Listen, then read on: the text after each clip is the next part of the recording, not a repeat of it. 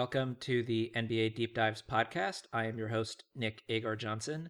It is Tuesday, which means it is Draft Deep Dives Day, exactly one day after the men's final of the NCAA tournament. So I am here today with hashtag basketball draft expert and my co host, Tyler Metcalf. Tyler, how are you doing after an incredibly exciting end to March Madness? Oh man, that was so anticlimactic. Ugh. I, I, we, we, we, we deserved a better game than we got, and it was the game we all wanted. We just didn't get it. Uh, Baylor just came out with a flamethrower, and just Gonzaga couldn't answer. It sucked, but hey, turns out Baylor was actually as good as we thought they were all season two. Yeah, it turns out they ended up being a pretty good basketball team. But let's start with one of the players who was on the receiving end of that flamethrower. Jalen Suggs had by far the best game of any Gonzaga player in the national championship game, but the memory of Jalen Suggs that is going to stand out from this tournament was the Gonzaga UCLA game in the Final Four, where Jalen Suggs, right at the end of regulation, had a block into a three quarters court bounce pass for a Drew Timme dunk that managed to not be the highlight of his night because, of course, he also managed to bank in a 35 foot buzzer beater to beat UCLA what a game! What a game from Jalen Suggs. And, you know, he had a solid game in the national title game as well after his couple of early fouls. But I had Suggs as the number two prospect in this class going into the tournament, and I try my very best to not be someone who is swayed too heavily by tournament games. But that sort of fuzzy number two that I had him at before the start of the tournament, he's now the clear number two prospect in this class in my mind so I, I agree with you with the recency bias and you know not wanting to be swayed or persuaded one way or the other. Um, and I, I came in with Mobley as my number two, and Mo- Mobley didn't really do anything to dissuade me from thinking that. Um, but and just every time you watch Suggs play, it's impossible not to fall in love with this kid. And I I know it sounds tacky and cliche, but his intangibles are just incredible. That toughness, that leadership, that passion, that work rate, that work ethic, you know, it's just he's one of these guys that could really be a culture setter for an NBA team.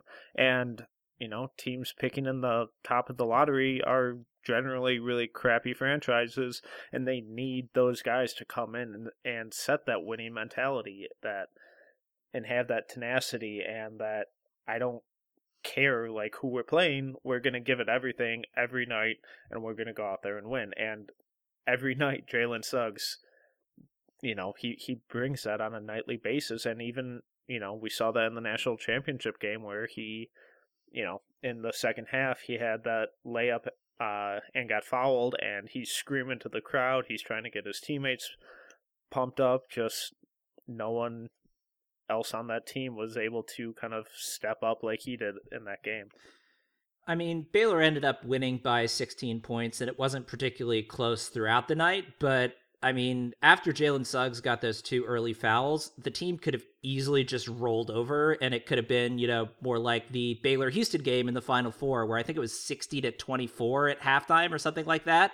But Jalen Suggs just did not give up. And, you know, I don't want to say anyone on the Gonzaga team gave up. They were just facing an incredible opponent and didn't play as well as they did. But, you know, that sort of intangibles and the mentality of it really showed through for Suggs in a game where, you know, he could have just said, okay, I've secured my spot as a top pick in the NBA draft, and everybody's going to remember my buzzer beater in the previous game, and people are going to look at me as a college basketball god no matter what happens in this game you know, I could just not try as hard and maybe, you know, sit on the bench for as long as the coach will let me to, you know, avoid injury or anything like that. And it was the exact opposite. He was playing with fire for every single second that he was on the court in a game that looked like it was out of hand early and certainly would have been more out of hand if Jalen did not show up in the second half in the way that he did. And just like when thinking about guys at the top of the draft, you know, I, I so like one of the tiebreakers I like to use with guys is will I regret passing on this guy? And I he every game you watch of him, it's the more and more. It's I want that guy on my team. I want my fans rooting for that kid. I want this kid leading my franchise. Like I want him to be the face of my franchise. So, and I, I know they lost. I know you know they were so close to that undefeated historic season, and it slipped away. But what what he did for him for his draft stock uh, throughout the entire season, because he wasn't a surefire top, you know, three maybe five guy in in this draft entering the season. What he did throughout the season and in the tournament um, is is really incredible and just shows how valuable you know that the, the, those intangibles and that passion and that desire to be great how how important all of that can be and you mentioned sort of the will I regret passing on this guy kind of test. And if you look back at the top part of the draft for the last three years, right, the teams that are saying I really regret passing on this guy, pretty much exclusively, and you know, not to sort of rehash this point, but pretty much exclusively they're the teams that took big men, right? I mean, there are a lot of Warriors fans that are very upset about the James Wiseman pick, which they should give him a lot more time to develop. Yeah, that, that that's way too early. It's way too early, but you know, go back a couple more years, right? DeAndre Ayton and Marvin Bagley at the top of that draft looks pretty poor yep. when you've got Luka Doncic doing Luka Doncic things. And if I were an NBA GM, I would regret passing on Jalen Suggs a lot more than I would regret passing on Evan Mobley. Because Mobley, it's like, okay, you know what? The last few years, there were these elite big men at the top and they weren't as good as we thought they were and Mobley broke the mold, Anthony Davis style. Okay, that's sort of what it is. But if Jalen Suggs is an all-star, all-NBA guy in like 3 or 4 years, I guarantee you that unless the team that picked number 2 gets Evan Mobley to be an all-NBA guy, I guarantee you they're going to regret passing on the lead playmaker who plays like he's on fire every single game.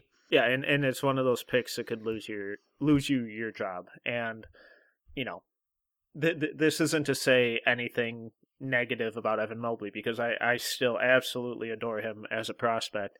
But when I'm looking at that face of a franchise type guy, I you know, I in roster construction, I, I think it's easier to kind of piece together the center position um, than it is to get one of those franchise changing perimeter players. And I, I really think Suggs could end up being that.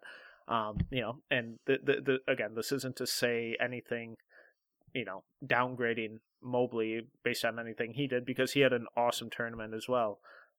I just when when it comes to value and where the league is headed, I know big men are still prominent and you know most of the there are a few of the top MVP guys right now are centers, but when it comes to building that team, I, I I find it hard to pass up a guy with those intangibles and just his actual on court production, which is also phenomenal. So it, it's really gonna gonna be hard for me to lock into one of those guys at number two. From Jalen Suggs to his opponents in that epic Final Four game, that was one of the best men's tournament games that we've seen in a very long time. But Johnny Juzang and Jaime Jaquez sort of stood out for UCLA throughout this tournament. Jaquez, I think, is probably likely to go back to UCLA. He might have a much better chance at getting drafted high next year as opposed to this year, but Juzang, I think, probably earned himself a first round grade after his run in the tournament. I'm not sure I personally would take him in the first round, but I mean, he shot 59% on two pointers for UCLA during the tournament. And if you watched it, it was a lot of mid range jumpers and turnarounds and really, really difficult shots that he was just pouring in. And he's always sort of had that three point shot. I mean, he was supposed to be the sharpshooter in his first year at Kentucky. That did not work out particularly well, but it certainly has worked out for him well at UCLA. And I would be surprised if he does not throw his name into the draft for this year because after that tournament run, I would be surprised if he falls past the 30th pick. Yeah, I, I would be stunned if if he comes back next year. Um, I, I liked him a lot in Kentucky, but he just couldn't get any run. That wasn't a problem at UCLA. Yeah, and but and the what what he I okay so the recency bias with Juzang has gotten out of control as well yes, he had an awesome tournament. People saying that he should be a lottery pick now are out of their minds. Him and Buddy Boeheim going with the last two picks in the lottery is going to be really interesting. Yeah, yeah, exactly. And it, and those teams will be right back in the lottery next year too. Um, I, I like Juzang. He's a really, really, really talented shot maker. Uh, his outside his three pointers just kind of okay, uh, but he's really comfortable shooting off the dribble. Great size for a shooter. Uh, really, essentially, un- completely unaffected uh, by shot contests. I'm just not sure what else he does. His size will kind of bail him out and make him a little, you know, quote unquote, versatile defensively, but he's not much of a playmaker. He moves well without the ball. Uh, he won't be a defensive stopper. I currently have him in the 50s and a lot of that is because I, you know, these guys should be graded on more than just a five game tournament run. Was his five game tournament run incredible? Absolutely. He carried that team. Without him, they, you know, they're probably not getting past Michigan State in the play-in game. But he was also a pretty inconsistent shooter throughout the season, in the regular season, and I I, I struggle to buy into putting a first round grade on a guy who, yes, he's incredibly talented. When he gets hot, you know, there are a few better shooters than him in the country. But, you know, that, that keyword of win is, you know, it's not always there. And a lot of nights it's not there at all. It's funny that throughout the tournament there was all this talk of how UCLA lost their four games going into the tournament nobody's really going to focus on those games and you know the fact that again they were an 11th seed that were in the first four and had lost their four previous games heading into the tournament you know obviously they couldn't have flipped that because you can't lose four consecutive games and stay in the tournament but if they'd been red hot you know heading into the tournament and ended up I don't know, as like a sixth seed and got upset in the opening round, I guarantee you nobody's talking about Johnny Juzang as a first round pick, much less a lottery pick. I think I wouldn't be too upset if the right team took him in the late 20s. But I mean, that's sort of what we're looking at here, right? It's like if he goes to the right team where he can just be a microwave scorer type and know he's going to get like 15 minutes a game off the bench to just try and light it up and not really care all that much about other things, you know, I think he could be a really effective NBA player. And I would be surprised, but not entirely shocked if five years from now he's in the conversation for a Six Man of the Year award. But if you're taking him in the lottery and like that's sort of the ceiling that I can really think of for him at the NBA level, that's kind of a wasted pick. Yeah, and I mean, 15 of his 27 games this season, he scored less than 15 points. So, on the right night, he can be that electric sto- electric scorer, and I, I definitely think that there is a spot in the NBA for him eventually. I'm just not sure it's right now, and I don't think I would use a first round pick on a guy who's has that such wide of variance, and I definitely wouldn't be expecting to get the guy who showed up against Michigan and Gonzaga because I, I think those performances are closer to, you know, sure they're repeatable, but I think they're closer to being outliers than the norm. So now let's talk about some of the Gonzaga guys that we did not talk about earlier. Corey Kispert had a pretty terrible national championship game, but he's probably still lottery ish pick. But I wanted to talk more about Joel Ayayi and Drew Timme. Jalen Suggs is going to be the name that people remember from that Gonzaga UCLA game, but they would not have won that game without Joel Ayayi having an absolutely incredible night. He ended up with 22 points on just 12 shots, and he's been sort of the lead defender, lead guard defender for Gonzaga basically the entire season.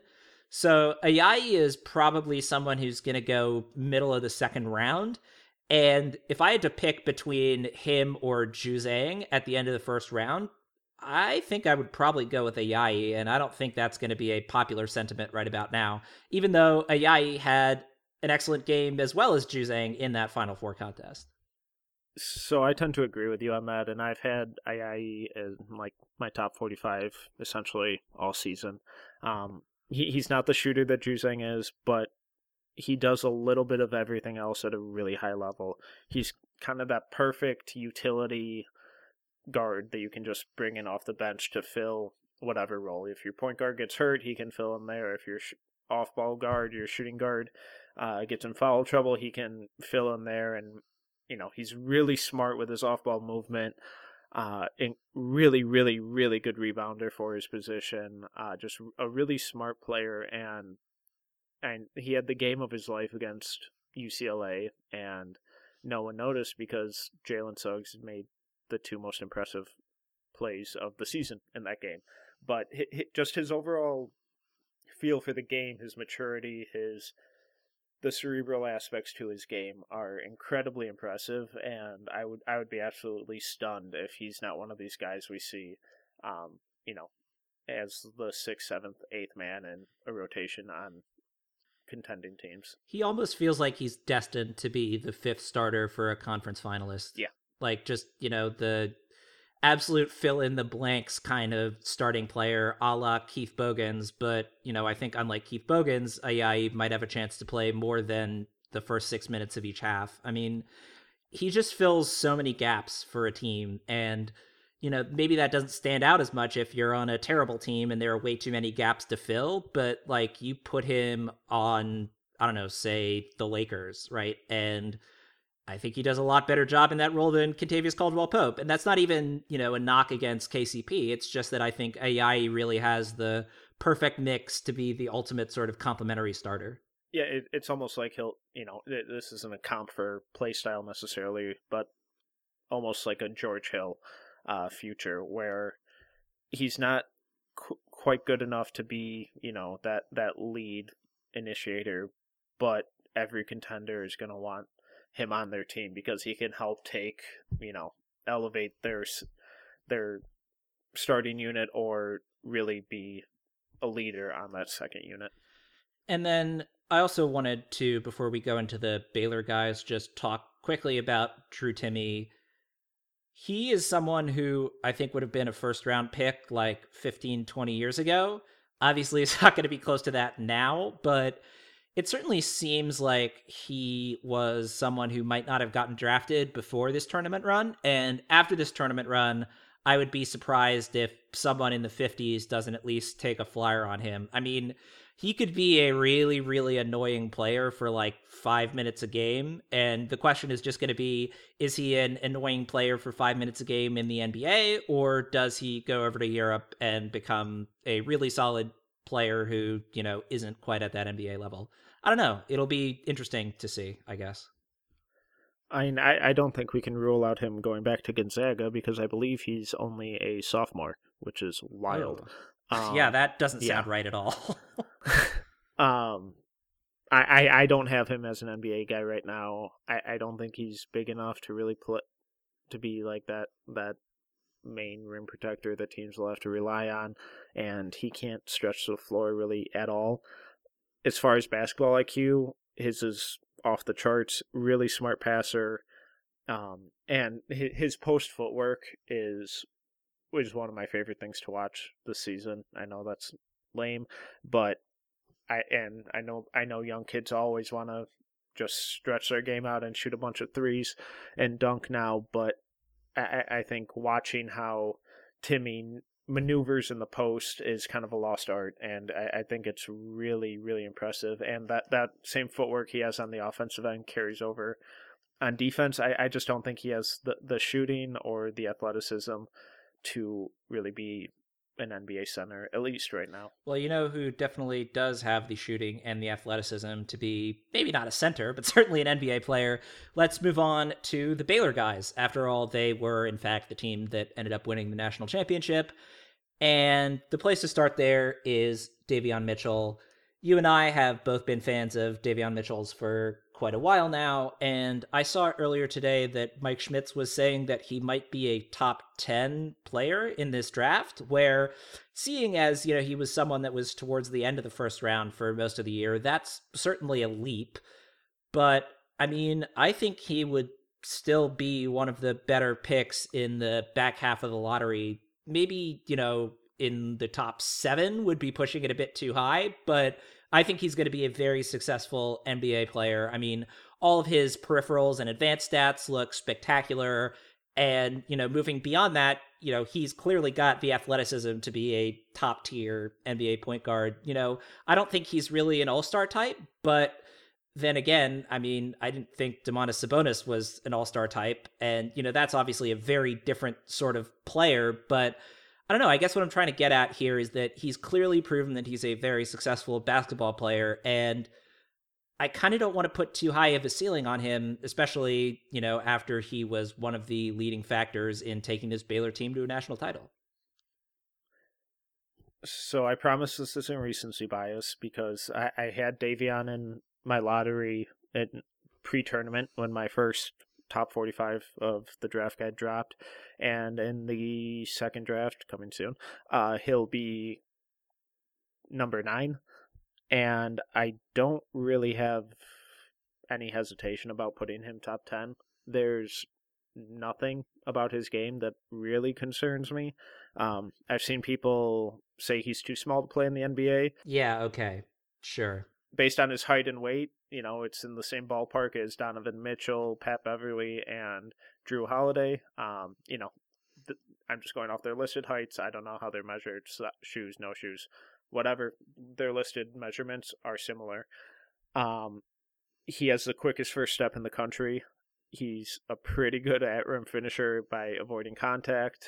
Uh, he doesn't really care about just leaving it all out there and crashing to the floor. Uh, I think his shooting improvements with his three point percentage jumping about 13% since last year, I think that's legitimate. And he's doing it off the catch, he's doing it on the move, he's doing it off the bounce. You know, he's hitting step backs, he's hitting crossover pull ups, he's dribbling off screens and pulling up. So even though the free throw percentage is still in like the mid 60s, which isn't great, not what you want from your guard, I still think that his three point shooting will translate. I think he's probably the best point of attack defender in this class and one of the better ones in recent years.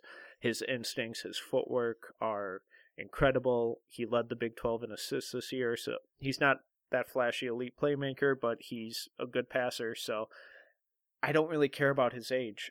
And I just think he's a good ball player and he's going to be really good in the NBA. Yeah, the age thing, you know, there's a certain point at which, yes, you're going to have a lot more developmental opportunity with a 19 year old versus a 22 year old. Agreed. But the flip side of that is if you take a total project who's 19 years old, you know, you get four years and then restricted free agency, right? If they have a really difficult first three years as they're learning the game, you know, that's three years that you've sort of lost in development time. With Davion Mitchell, I would be surprised if by the start of his second year, because rookie years are always tough for point guards, but I would be shocked if Davion Mitchell is not positively contributing to his team, if not by the end of his rookie year, then certainly by the beginning of his second year and you know you're just not losing a year or two of trying to develop the guy like you might be with a 19 year old and you know some 19 year olds are a LaMelo Ball and they come out and they're already exceptional nba players and that's just that. But that is not the vast majority of 19 year olds and certainly not the vast majority of 19 year old point guards. So mitchell you know being someone who's already got a very clearly developed game and role you know, it's harder to see him. I mean, it's harder to see him flaming out just because of what his game is, but it's also harder to see him flaming out in the sense of you've already got a lot of what you're going to get, right? In the sense of he's already had a lot of development at Baylor and grown a lot as a shooter and playmaker, and he's certainly a defensive presence. I mean,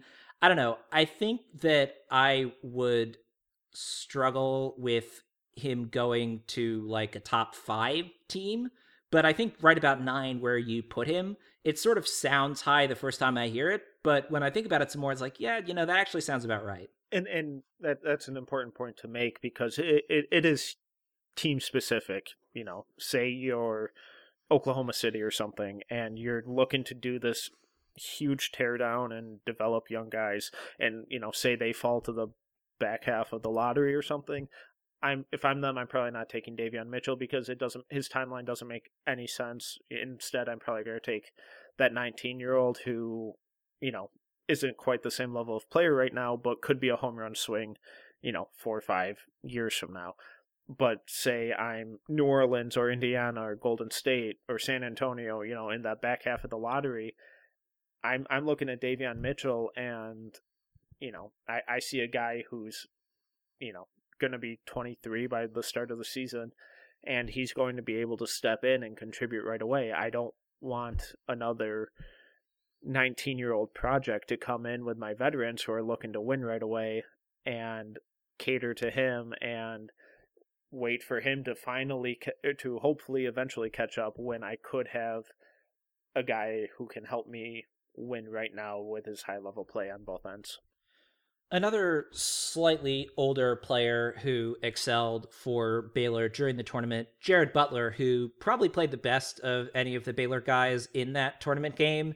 He was the first player to put up 20 points and seven assists in the title game since Carmelo Anthony, which, you know, wild to think about. Basically, two decades ago was the last time someone had a performance like that in the championship game. But Butler's been solid for Baylor throughout the tournament and throughout the season. He, again, like Mitchell, has gotten to an absurd level with his three point shooting. And he's someone who maybe would have fallen out of the first round before the tournament run. And now I don't think he's quite a lottery prospect at this point, but I mean, he is clearly, I think, at this point, going to go in the first round and probably sooner than I think he will, honestly.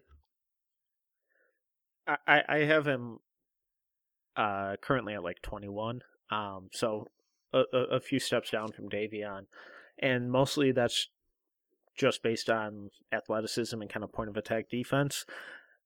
I I love Butler's game. I think he's a really smart player. I think he's a good defender, an excellent shooter. Um, I I'm just not completely sold on the frame, and I worry about his at rim finishing. He has a nice floater, but you know that that shouldn't be a relied on uh, weapon necessarily. But he he's another one of these guys where a really smart team's gonna pick him up, plug him right into the rotation, and he's gonna fit in pretty seamlessly because of how smart he is and just how he just executes everything at an extremely high level. So before we get to the next segment, there is one final four team that we have not discussed so far in terms of prospects. So I did want to close out here by talking quickly about Quentin Grimes, who played for the University of Houston. And he was a big name top 10 prospect coming out of high school, went to Kansas, and let's just say he struggled during his lone year at Kansas, but he transferred to Houston, had an all right season last year, and then this year he's really taken it up another level. And the big point for him is going to be the shooting. So last season he shot about four three pointers a game and made a little under 33% of them. He also shot 66% from the foul line. And this year, he shot a little over eight three point attempts a game and knocked down 40% of them, and also knocked down 39% of his threes in the tournament. And moreover, his free throw percentage also shot up to 79%. So those numbers alone sort of indicate that he's much more comfortable with his shot and particularly his outside shot than he had been previously. Just looking at the shot, it looks a little smoother than it did certainly during his year at Kansas. And really, I think that's going to be the swing for him of whether or not he ends up going back on draft boards. It'll be interesting to see whether or not he comes out this year. He has, I believe, two more years of eligibility given the extra year of eligibility given to all college athletes this year because of COVID 19. But I think that if he comes back to Houston and has another really solid season next year, that he could definitely put himself on draft boards after it seemed like he was probably not going to get drafted after that really tough stretch at Kansas. His reclamation story has been just awesome because and his freshman year at Kansas, that first game, I forget who they're playing, it might have been Michigan State. Um, and he just came out and lit the world on fire with his shooting. And ever since that game, just had a really, really rough season. And I, I was super high on him, and it just wasn't working out. and just one of these kids who keeps working at his game and working hard and finds a program where he fits and can connect to the coaches and the other players and it boosts his confidence and he gets back to the player that we all kind of expected him to develop into and just another case of hey not not all these guys develop on the same timeline and some guys take a little longer than others but i i currently have a, a late second round grade on grimes i re- just really like his feel for the game I think he's a better playmaker than he gets credit for. I think he's a really good defender, um, especially on ball defender. And I, I think the shooting improvements are legitimate. I don't expect him to be a lights out shooter. I don't expect him to be, you know, leading the league or, you know, mid to high 40% from three or anything. But I expect him to be reliable and to have the ability to attack closeouts and create a little off the bounce and knock down mid-range jumpers. So if I'm looking at looking for more of a mature guard in the second round, I, I think Grimes is a really intriguing way to go.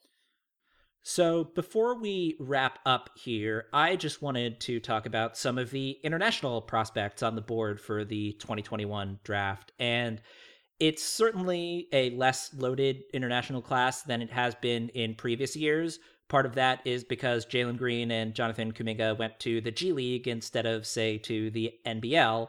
But there are a couple of international prospects that I did really want to talk through with you.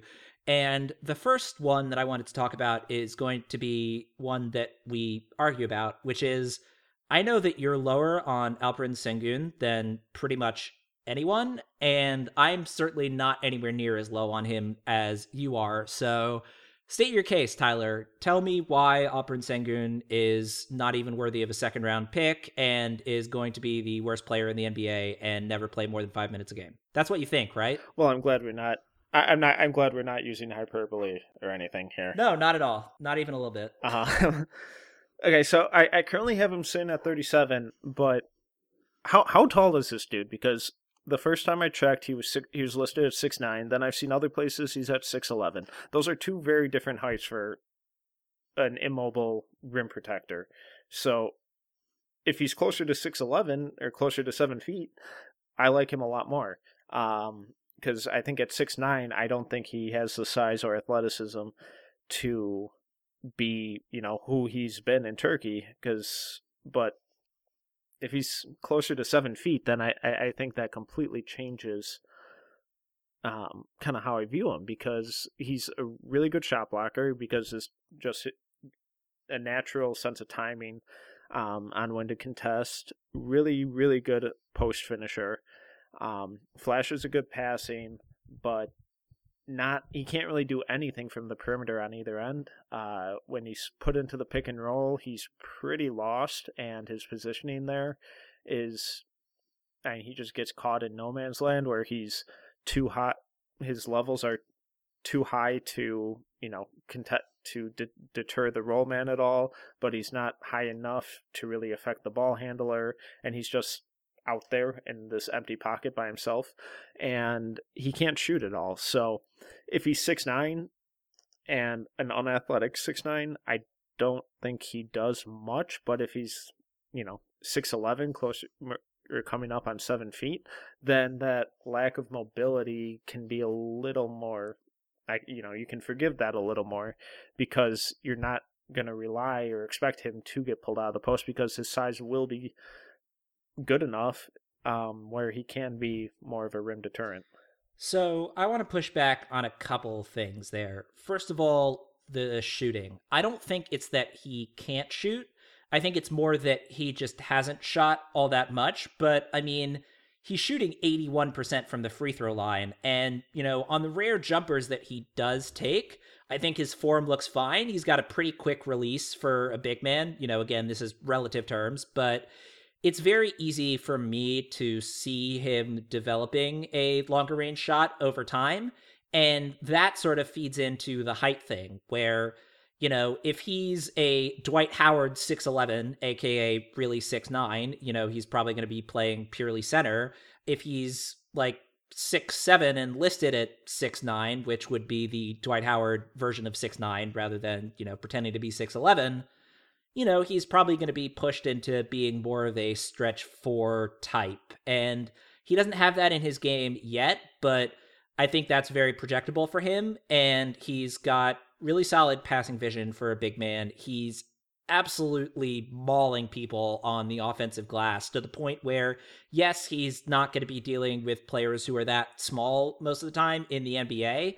But I mean, when you're averaging four offensive rebounds in 28 minutes a game, like that's something that's going to translate to some degree. It's just a matter of to what degree does it translate. And if Sengun goes like end of the first round to let's say the Milwaukee Bucks, I think would be a great fit for him, where he's playing all of his minutes alongside either Giannis or Brook Lopez. And, you know, he's basically just asked to do what he does well and fit into that team.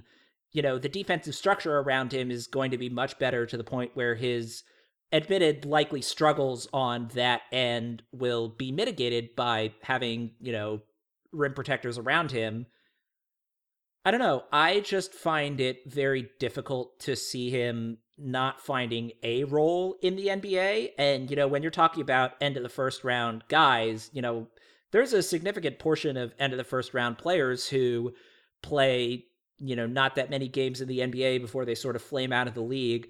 I would be genuinely shocked if Sengun can't play in the NBA at all it's just a matter of how high he can go. And, you know, when you're a 19 year old who's the best player in one of the best professional leagues in the world, it's hard for me to sort of put too high of a ceiling on him. You know, maybe it seems like his ceiling would be pretty low given his lack of athleticism at six nine ish, but he's found a way to succeed as a 19 year old playing against professionals. It's hard for me to see a world in which he doesn't at least find some NBA niche to succeed. And I think that it's entirely possible that he ends up turning himself into, you know, a starter type player, which if you can get that kind of player at the end of the first round, that's a home run. So I, I, I agree that he's he's really really skilled, and what he's done this season is really impressive. Um, in terms of the rebounding, um, I, I like his re- instincts on that end, but again, I, I it kind of goes back to I don't know how tall this dude is because he looks bigger than everyone he's playing against, and if he is that six nine that he was that I saw him listed at, then these dudes that he's playing against are tiny.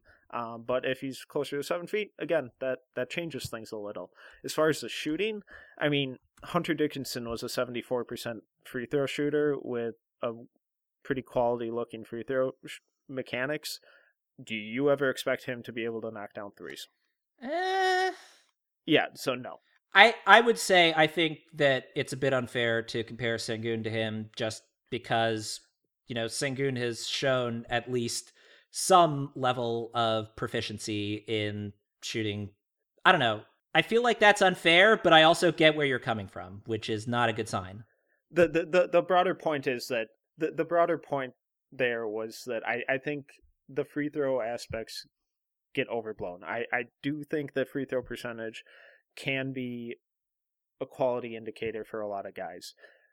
You know, going back to Davion Mitchell, he shot near 46% from three this year in a variety of ways and still only 65% from the line.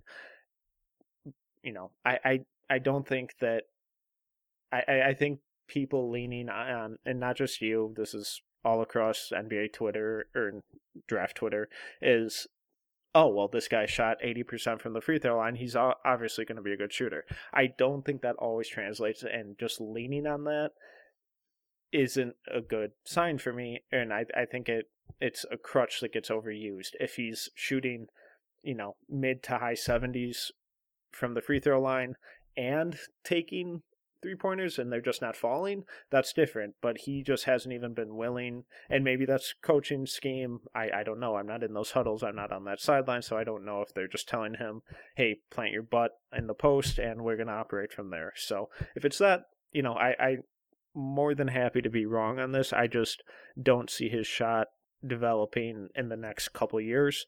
Um, but I'm also not saying that he's never going to have a role in the NBA because he is super skilled and his instincts on both ends are impressive. So I'm pr- I'm probably leaning or being too harsh based on what my you know my confusion on how tall this dude is.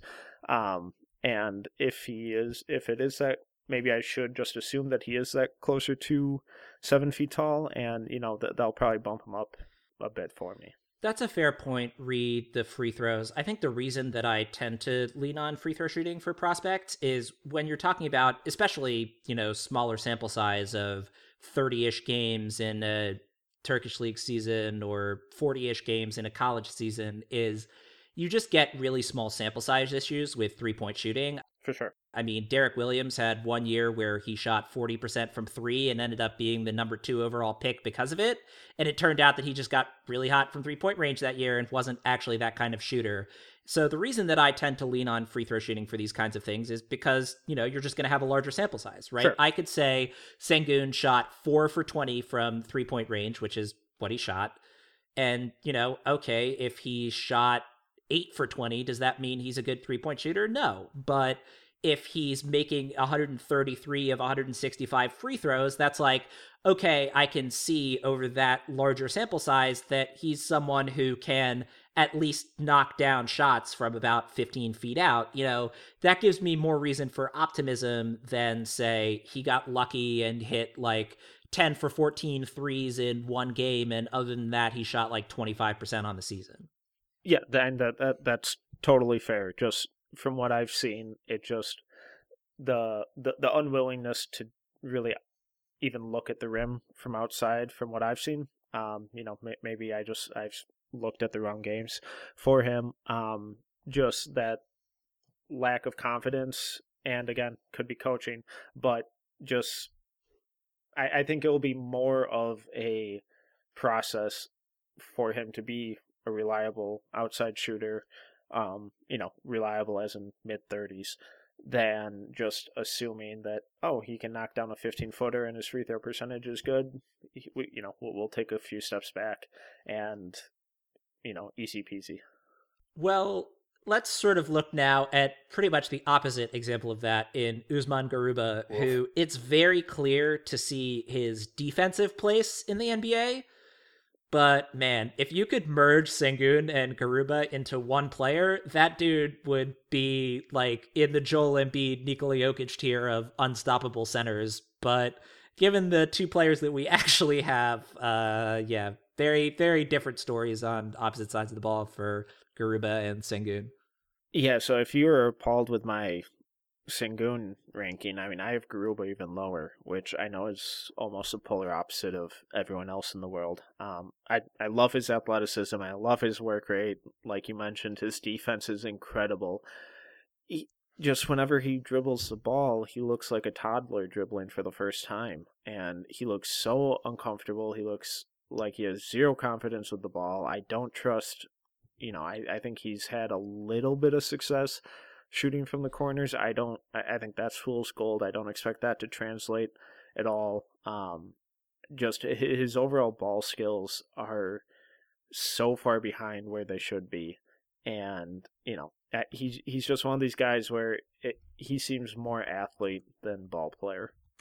Yeah, we are on opposite sides of the spectrum in terms of our thoughts on Sengun. We are not on the opposite side in terms of our thoughts on Garuba. I think that it will be a real struggle for a team that picks him in the first round. I've seen him as high as 15 in some places, and I would be very, very scared if my team was taking Usman Garuba anywhere in the top 25 or 30 which you know is a little bit different than I think the general consensus. But I am very much with you on Garuba there. And you know m- maybe that team has elite shooting and they're able to kind of play him as a small ball center, and he doesn't have to do anything except set screens and attack the offensive glass or lobs. And you know m- maybe in that role he's a lot more valuable. Um, but oof, I'm just I he's one of those guys where if he he would seem really easy to scheme around defensively. It's funny because I mentioned the Bucks as a potential really good fit for Sengun, but I think they could be a very good fit for Garuba as well. Basically, tell him you're going to play the PJ Tucker role, and even if you, we don't really trust the corner three point shooting, that's just all you're going to do. And if they don't go in, okay, we'll deal with that when it comes. But you're on the floor to play defense and be the next PJ Tucker and do nothing else.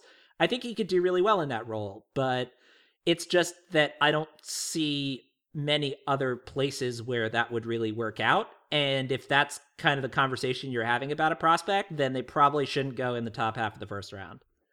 It's uh, so I, I I'm not sure that PJ Tucker's the right comp, but I think Thanasis Antetokounmpo might be, you know, a, a better one for one because I I well and maybe I'm just even lower on Garuba than you are, but I I just think he would be out there as kind of just hey go be your athletic, freakish self and go be a chaos agent and cause turnovers, force missed shots, run in transition, and give us, you know, just 10 minutes of hell out there. And I don't know. I'm, I'm just way lower. People who have them in the top 20, I, I, I just struggle to really wrap my mind around that. All right, and now we're going to wrap up by talking about a prospect who is wildly different from both of the other two players that we've just discussed, even though he's in about the same 6'8, 6'9 height range.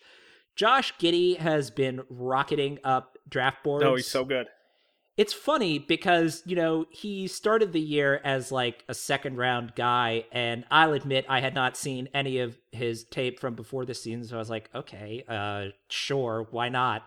And then you just watch him play in the nbl and it's like he's making the kinds of passes that you know you would expect to see from only the top ranked point guard prospects. His vision is incredible and more than that, you know, he can pass on the move as well. It's not just that, you know, he's making hit head passes or, you know, making the hockey assist type passes. He's got a whole lot of different passes in his bag. And I don't know. I mean, I think lottery is way too high for him, but he's probably going to go somewhere in the teens. And I don't hate it, honestly. In fact, not only do I not hate it, I think it'll be really fun to watch him play for a you know, lower tier playoff team because that's probably going to be right about the range that he goes in the first round.